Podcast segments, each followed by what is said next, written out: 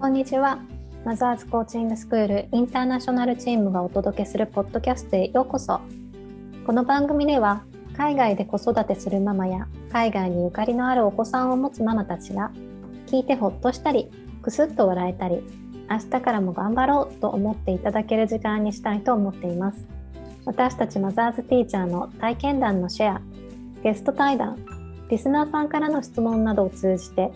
ちょっと子育てが楽になるコミュニケーションのヒントをお届けしていきます。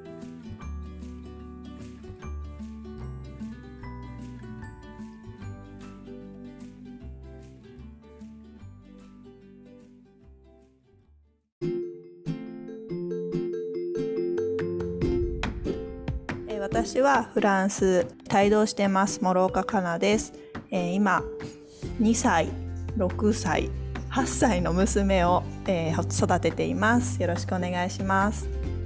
よろしくお願いします。えーと、皆さんこんにちは、えー、オーストラリア在住14年目になります国枝舞子と申します。えー、夫は香港人で、えー、現在9歳の息子が1人います。で、まあ、オーストラリアに来てから日本語教師として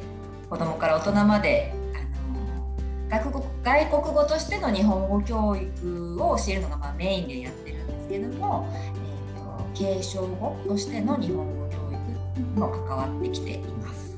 はい、よろしくお願いします。はい、で、そうあの今回舞子さんあのポッドキャスト2回目なんですよね。あのそうです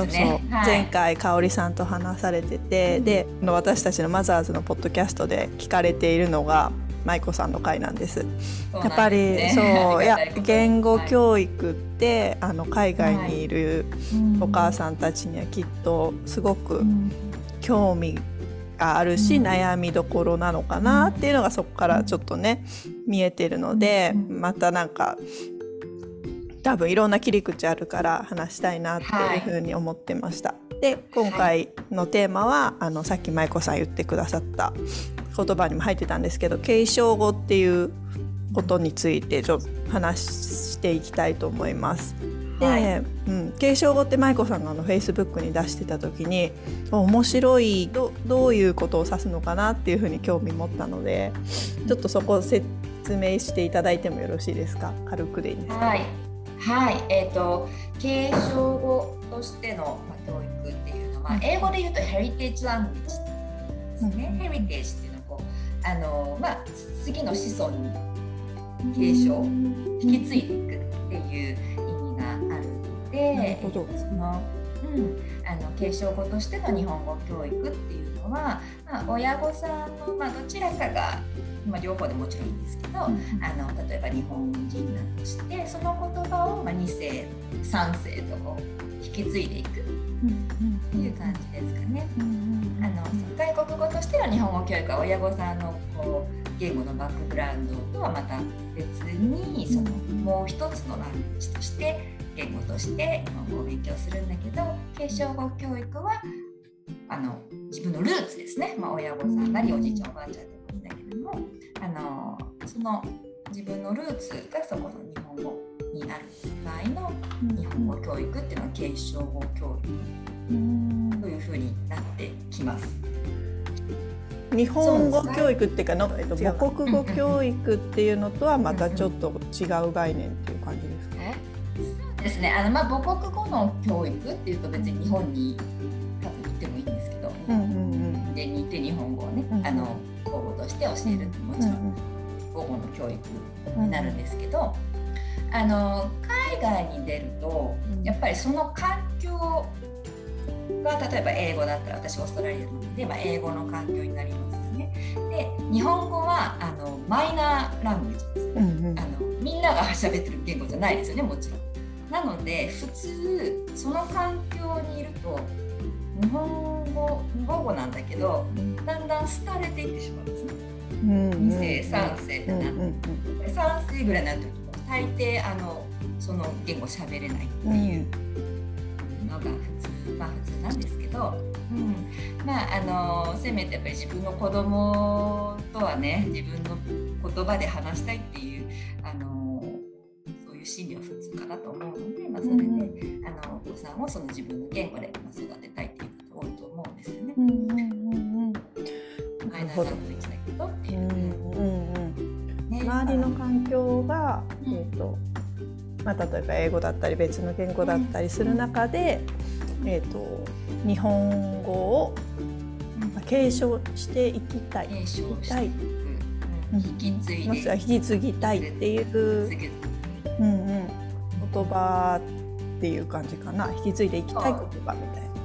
そうですね。それがまあ継承語としての日本語教育。っていうで。でもこう特に決まったカリキュラムとかないんですよ。あやっぱそうなんだ。ね、なないです、うんうん。何が違うのかなってちょっと今思って、ね、そうですよね。なんか多分あのまあ日本人の子だったら、まあ、学校行ったら普通に国語こう科目としてあるじゃないですか、国語教育が。うんで実際今オーストラリアで継承語としての日本語教育って言って学あのそういう週末とかに土曜日とか日曜日にあの現地校とは違う学校があるところがほとんどなんですけど、はい、そこでやってるのはほとんどまあ国語教育国語の教科書を使って教えてるんですよね。でもじゃあそれが継承語教育なのかっていうと必ずしもそうじゃなくてもよくて。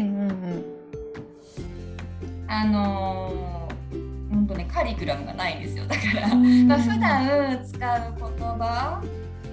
母さんが普段使う言葉を、伝えていくことが継承教育で、これといって教材っていうのもないし、うん。あのまたね外国語としての子供への日本語教育のテキストもちょっとね簡単すぎてました。なんかね合わないんです。よ。うん。今までとりあえず今まで聞いた感じだとやっぱりこう親と子供がコミュニケーションを取るための言葉そうなんですよね。っていうイメージですかね。そういうイメージでいいと思います。うん、うん、でそうあのまあ継承って普通に継ぐ継ぐにね承るっていう感じ書くんですけど最近ちょっと新しい概念をあの提唱してくれた大学の先生がオーストラリアにいらっしゃってその方はつなぐ、つなぐに生まれる、継承法っていうのを考えていらっしゃって、まああの親から子供へっていうのもそうだしその子供がまたこう周りに伝えるとか、お父さんはオーストラリア人だけだけどお父さんにもこうお父さんもちょっと巻き込んでつながっていくとか、まあ、そういった概念もまたあって面白いんですけど、うん、だからこうか形はないんですよねカリキュラム。本当つながるためコミュニケーションを円滑にとってかつ私が思う継承語はその、はいはい、お母さんまあお母さんが日本人のことがちょっと多いから、うんうん、オーストラリア特になんですけど、うんうん。はい、なんかお母さんとこう絆が強くなるためのなんかツールみたいに私はちょっとなるほど。それちょっと分かりやすかったです今一番。そうですそうですか、うん、なんかそう。私シンガポールにいた時に補習校で教員してたことがあって、どこまで教えたらいいのかなっていうのが、うん、教員としてはすごく、うん、難しいところがあってそれこそ教科書使ってたんです。ね、であと、うんはい。シンガポールの事情としてあのの補修校に来る子って、はい、まあそのうち日本に帰る予定があるみたいな子が多かったんですね。わかります？駐在で駐在でインター行ってたり、まあ、現地校の子は、はい、あでも現地校もいたかな？現地校に、はい、まあ、長くいるからそういう、はい。日本人学校を選ばずにインターで英語教育を受けさせたかったり、はい、まあ、現地校にシンガポールにいるから行かせたかったりするお家の方が入れてででもかつ日本に帰る予定もあるしもしくは、うん、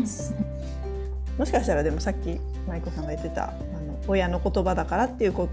うん、思いもあったのかもしれないですけど、うん、日本語忘れてほしくないからとか日本の学校に触れさせたいからっていう理由で補習校に入れるみたいなそういうお家の方が多くて、まあ、その子によって必要な日本語とか、まあ、将来、でも将来いる日本語なんてその子の人生決まってないから分かんないんですけど、そうそこがなんか教科書はね日本人の日本にいる日本人の子たちがこう日本語をより深めていく、うん、語彙を増やしたりとか、まあ、自分の思いをすごく上手に表現するために学んでいく言葉なんだけど、うん、うん、これを全部やるの大変じゃないかなとか。週末だけでやるの本当に大変です。ねでそれを無理させ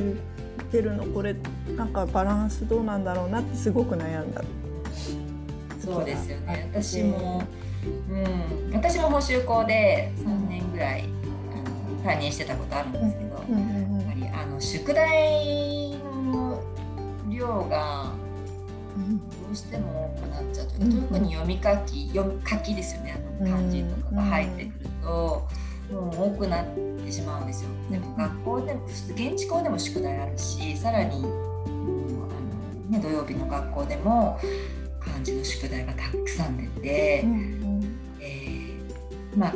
あの土曜校その補習校に来る子って家で必ずしも日本語話してなかったりするんですよね。まあ、お父さんが例えばオーストラリア人でお父さん日本語全然わかんないからお家ではあのやっぱり英語になっちゃうっていうことはあると思うんですよ。でそれ私全然否定しないし、なんだろう家庭円満であることの方がよっぽどバーリンガルになれるより大事だと思うから。みんながそれでハッピーなら全然いいと思うんですね。ででもじゃあ普段全然日本語でこうちゃんと表現してないのに、読み書きを急にさせるって結構普通だと思うんですよ。意味わかんないこと書かされるっていう。うんうん、やらされてる感ありますね。やらそう。うん、なんかただまあお母さんの言語で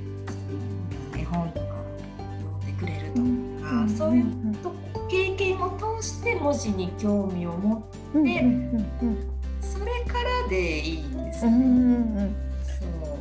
ちょっとその辺第二外国語に近いですよね今の事象だと。そうです、ね、やっぱり、うん、ずっと知って興味が、うん、あまあでも第二外国語を学ぶ理由も様々だと思うんですけど大人になってね、うん、大人が仕事でいるからとかいう理由もあるけど、うん、なんか、単純にこの言語に興味があるみたいな人ってたまにいるじゃないですか。たまにじゃなくていっぱいいるんですけど。いっぱいいますよね。もう。大人教えてるから。そうそうそう。いや私ね、じゃまだその概念がわからないんですけど。そう言葉にそうね言葉に興味が。うん、私ねないなないっていうかあるんだ。コミュニケーションを取ることには興味があるけどあんまり言葉を面白いって思ったことがあんまりないんですよ。ね。でもなんか旦那は思う思うみたいで、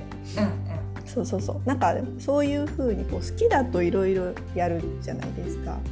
なんかそっちに継承語はやっぱ近くなっていくのかなと、うん、なんか必要なものではなくなんだろう。好きだからやるものみたいな。そうですね。あのオーストラリアに住んでいてお父さんも英語を話していて、うん、学校に行っても全部英語で、うんうん、お母さんとのコミュニケーションツールなんだけどお母さんも英語話せるじゃん。状況だったりすると、なぜ日本語をやるのかっていうところが、モチベーションがすごい低いというか、まあ、ないんですよねその、うんうん、の必要はないですよね。そう必要はないじゃないですか、うん、じゃあその外国でね、まあ、外国私たち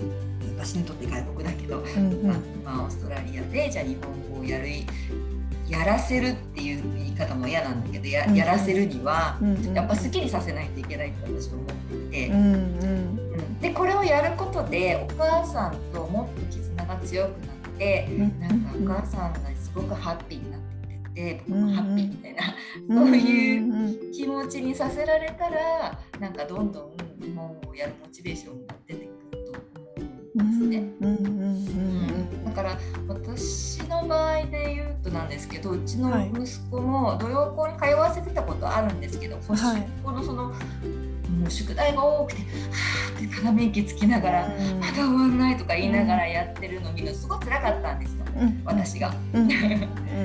で、楽しくやってほしいよね。そうそうあのほら宿題終わったの？とかってこう言わなきゃいけなくなるじゃないですか、で親の英語でお金払ってはいはい。のが出てきちゃうわけですよ。出ます。で違うなって思ってきてだんだ。ん。であのもう宿題はやってもやんなくてもいいと。うんうんうん。まあ、自分次第だと。言って、あのただ絵本一緒に読んだりとか、もううちの場合は漫画とか私も普通に好きなので、はいはい、一緒にあのこの漫画なら大丈夫って思うのを一緒に本当に読んで、この話をいっぱいするとか。あいいですねいいですね。共通な話題。そうそう共通な話題を持つ、やっぱりお母さんが自分が好きなものに興味を持ってくれるのすごく嬉しいことだと思うので、そうやって日本使って息子とこう絆を強めるっていうところにフォーカスを置くようにしていたらですね、もう勝手に本でも漫画でももう読むようになって、今9歳だから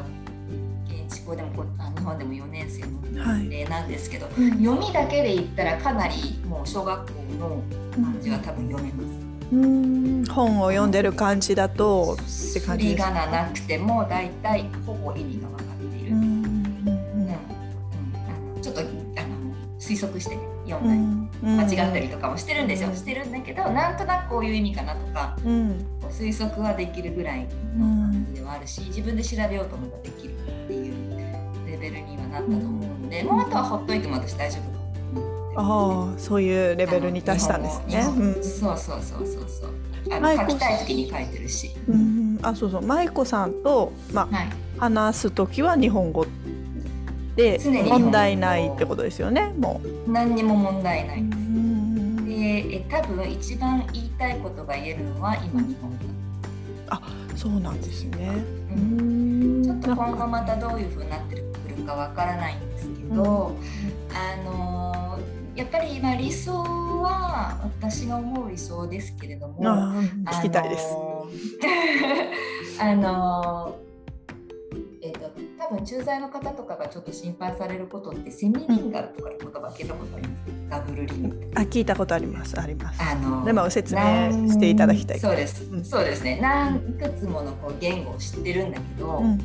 なん表面的にはこうバイリンガルトリリンガルに見えるんですよ。でもあの一つのこう言語を深くやってないので思考が浅いのかったりとか、うん、あとあのうまく自分の言いたいことを表現できないっていうことの方が将来大人になった時とかに、うん、その何て言うかな大人大人らしい表現ができなかったりとか、うん。あのやっぱり言いたいことがどっちの言語でも言えないから、フラストレーションたまってしまうっていうことがあるんですよね。なのであのど一つの言語をまずしっかり極めて深く思考をする、して、で特に私やっぱり母語お母さんの方がいいかなと思うんですけどお父さんでもいいんですよ、お父さんでもいいんだけど、あの親御さんに自分の悩みとか、をきちんと伝えられるっていう思考能力がある。を育てることの方が、その早くバリがなることによっぽど重要、でそれがちゃんとできるともう一言語を学ぶことできるんですよ。うん。そうなんか、うん、早期ね日本でも早期で英語っていう話もあ,、あります。今もあるしあったんですけど、なんかそこの中でも言われてたのは、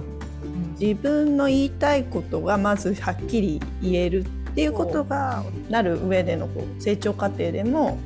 なんかね、うん、アウトプットをしていく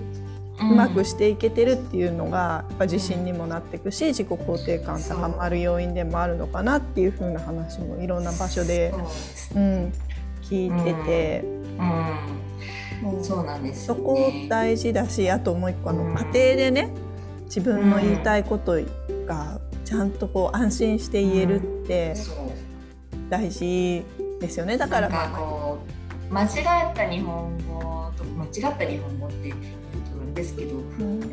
英語とミックスしちゃうとかね、うんうん、なんかルー大芝見たくなるとかね。そういうやってこう話したりもするじゃないですか、うんうんうん、でもそれをこう否定しないで間違ってるとかって否定しないでそれ言語のまあ過程なので、うんうんうん、あのー、ああそうなんだって言ってこう言いながらこうちょっとあこういうこと言いたいんだねってちょっと日本語で言い直してあげる感じで、まあ、やっぱり聞いてあげる、こっちが話をいつも聞いてあげる否定しないで,、でそのいっぱいアウトプットする機会を親が与えてあげるっていうことが、なんかどそう学校に通わせてね宿題たくさんやらせるよりもよっぽど重要だなっていうことをそうですね。感じていて、家庭がアウトプット、アウトプットできる場だとね、まずはねいいですよね。ももちろん友達とかもね大事か大事だしなんかいい影響は受けるなっていうのはすごく思うけど、まあ、友達だと友達でまたあの 友達関係で悩んだりもしますしね。合う合わないもあるしね。みたいな。とこもあるね。うん、そうですね。どっちもあっていいかなと。どっちもあっていいしだからその宿題やらないとかね読み書き間違えるとかそれはうんあの普通のことなのでなんかもうその何違う言語のフランスとか、ね、オーストラリアとか違う言語の環境にいながらその日本語あの難解な日本語をですねあの勉強してし続けているということだけで素晴らしいので、あのもう。やってるだけですごいからって言ってあげてほしいっていう。本当に本当にそう思います。いやいや日本語しかやってないうちもね私は、まあ、どっちかというと今も日本人学校行かせてるし子供、うん、親親も両方日本人だし、ね、なんか、まあ、住んでるとこだけ海外 っていうだけ。そんな環境でも子供まあねあのだから日本語しか基本使ってないのに日本語普通に間違えるわけですよ。あの8歳とかでもそうそう。間違えるんですねそう。あそうだから今成長過程。だから国語を学ぶんだけど、うん、そう。だからなんか、うん、できてないとか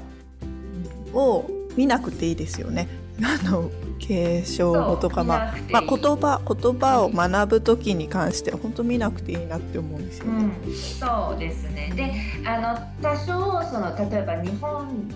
で日本語だけで育っているモノリンガルの子と比べて、一見あの成長が遅いように見えます。言語の成言語発達が。遅いように見えるんですけど、うん、あの大丈夫です。なんかそれは 言葉が拙く聞こえるからとかそういうことですか？聞こえたりとか、うん、例えば読み書きにしてもなかなか習得できないとか、うん、その日本だったらね1年生で1年生の感じが完璧にできないと2年生になったら大変だと思うじゃないですか。追いつかないの当たり前なんでこっちで週末しかやっこいてなかった。うん、そうあのー、でも好きなら続けられます。うんうん、遅れてても、うんうんうんそうそうそう。そうですね。大人にななるまでずっと続けたりもするし、うんうんうん、何何かのきっかけですごいあの熱意が出てバーって読み書き勉強することもあるし、うん、あの好きでいさせてあげること多分私前回のポッドキャストでも言ってたと思うんですけど、あのそうそう。その言語を好きでいさせてあげることが。うんうん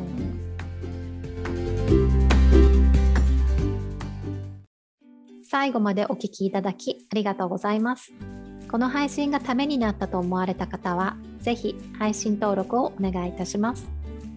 海外在住のマザーズティーチャーで作るマザーズコーチングインターナショナルチームでは、月に一度、毎回違うテーマでオンライン座談会を開催しています。座談会のスケジュールはマザーズインターナショナルの Facebook ページでお知らせいたしますので、そちらのページもぜひフォローしてみてください。それでは See you next time!